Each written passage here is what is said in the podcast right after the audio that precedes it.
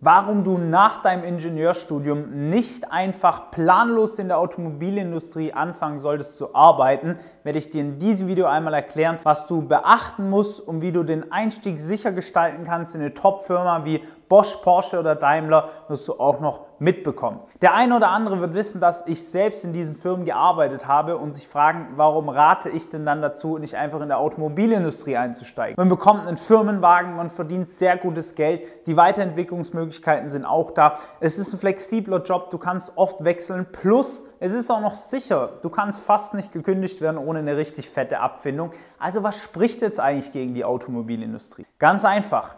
Ich habe es in den letzten Jahren auch bei mir selber immer wieder beobachtet, dass diese Autoindustrie gerade mit diesen ganz großen Marken ein shiny Object ist. Ja? Schnelle Autos, die besten Autos der Welt. Wir in Deutschland sind einfach bekannt dafür, dass wir Top-Fahrzeuge bauen. Da kommt man in einem Ingenieurstudium natürlich schnell mal auf die Idee, dass der einzige sinnvolle Weg die Automobilindustrie ist. Was gehört jetzt zur Automobilindustrie? Naja, natürlich die OEMs im Vordergrund, die ganz großen Firmen, die glänzen, die jeder kennt, aber auch die Autozulieferer.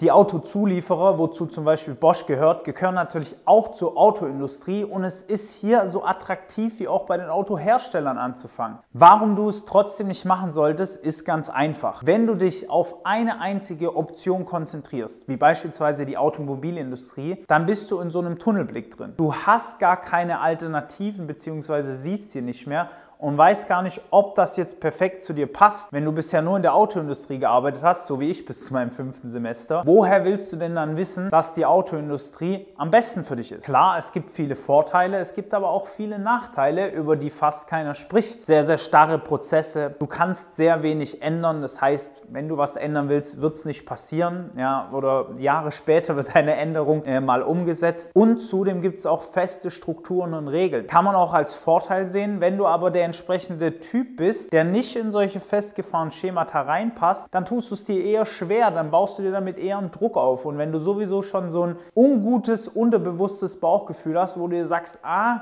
irgendwie ist das alles cool, so wie ich es auch hatte, aber es passt noch nicht so ganz. Ja, es ist noch nicht so das, wo ich sage, 100% ist das mein Traumjob, da will ich mein restliches Leben arbeiten.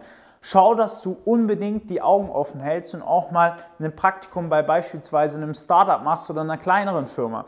Du wirst sehen, da laufen die Prozesse ganz anders ab. Du hast viel mehr Verantwortung und vielleicht liegt dir auch das mehr. Oder du gehst mal in eine Beratungsfirma und schaust dir an, wie Unternehmensberatungen die großen Firmen beraten. Du kannst ja auch in einem Consulting-Unternehmen für die Autoindustrie starten, aber schau, dass du dich da mal ein wenig loslöst davon. Ich merke auch bei uns im Training, unsere Teilnehmer sind manche, wenn sie bei uns anfangen, so verkrampft darauf, bei Daimler oder Porsche anzufangen, dass sie gar keine anderen Optionen mehr sehen.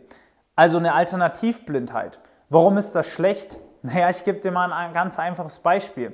Wenn du dich nur auf eine Sache fokussierst und sagst, ich will diese unbedingt, dann ist das einfach komisch, weil wenn es nicht passt, dann passt es nicht. Ja? Wenn die Firma sagt, hey, wir suchen gerade niemand mit deinem Profil und du sagst, aber ich wollte schon immer hier hin und warum klappt das nicht, dann ist das für beide Seiten einfach unangenehm. Manchmal passt es einfach nicht, egal ob von der Firmenseite aus, vom Profil aus, von dir vielleicht auch aus. Und dann musst du Alternativen im Petto haben, wie die vorher genannten von mir. Der zweite Grund, warum ich nicht einfach in die Autoindustrie gehen würde, ist, weil diese Branche nicht mehr so stark am Wachsen ist wie früher. Ja?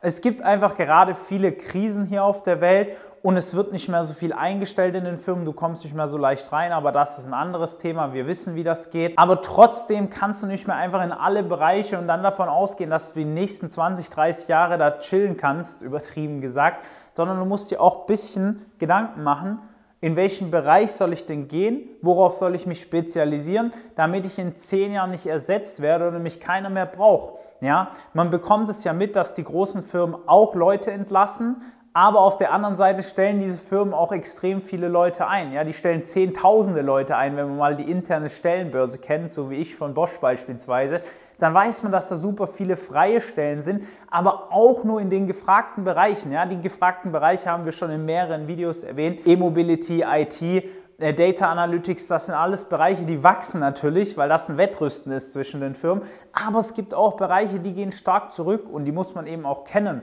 und dementsprechend es vermeiden, in diesen Bereichen sich zu bewerben oder in seinem Studium ein Profil annehmen, das darauf hinausläuft, in solchen Bereichen anzufangen, die am Schrumpfen sind. Also pass unbedingt auf, dass du nicht in diese Falle reintrittst, dein Studium umsonst war und du am Ende des Tages alternativblind wirst, weil du denkst, okay, ich wollte doch schon immer bei einer Top-Firma anfangen und plötzlich landest du im Fuhrparkmanagement mit deinem Abschluss, wo man ganz genau weiß, hey, das wird nicht groß weiter wachsen, das Fuhrparkmanagement, und da wird auch nichts groß ausgebaut, sondern du solltest, wenn dann, auch in die Abteilungen gehen, die am Wachsen sind, die expandieren, die man unterstützt und fördert, auch intern. Wenn du einmal wissen möchtest, welche Abteilungen das sind, dann bewirb dich gerne mal auf ein kostenloses Erstgespräch. Wir können uns auch mal anschauen, ob deine Noten schon reichen, um dich für ein Praktikum zu bewerben. Falls nicht, helfen wir dir auch dabei, deine Noten zu verbessern und eine Top-Bewerbung zu schreiben, um bei diesen Firmen reinzukommen. Ich wünsche dir alles, alles Gute für dein Studium. Bis zum nächsten Mal, dein Valentin. Ciao.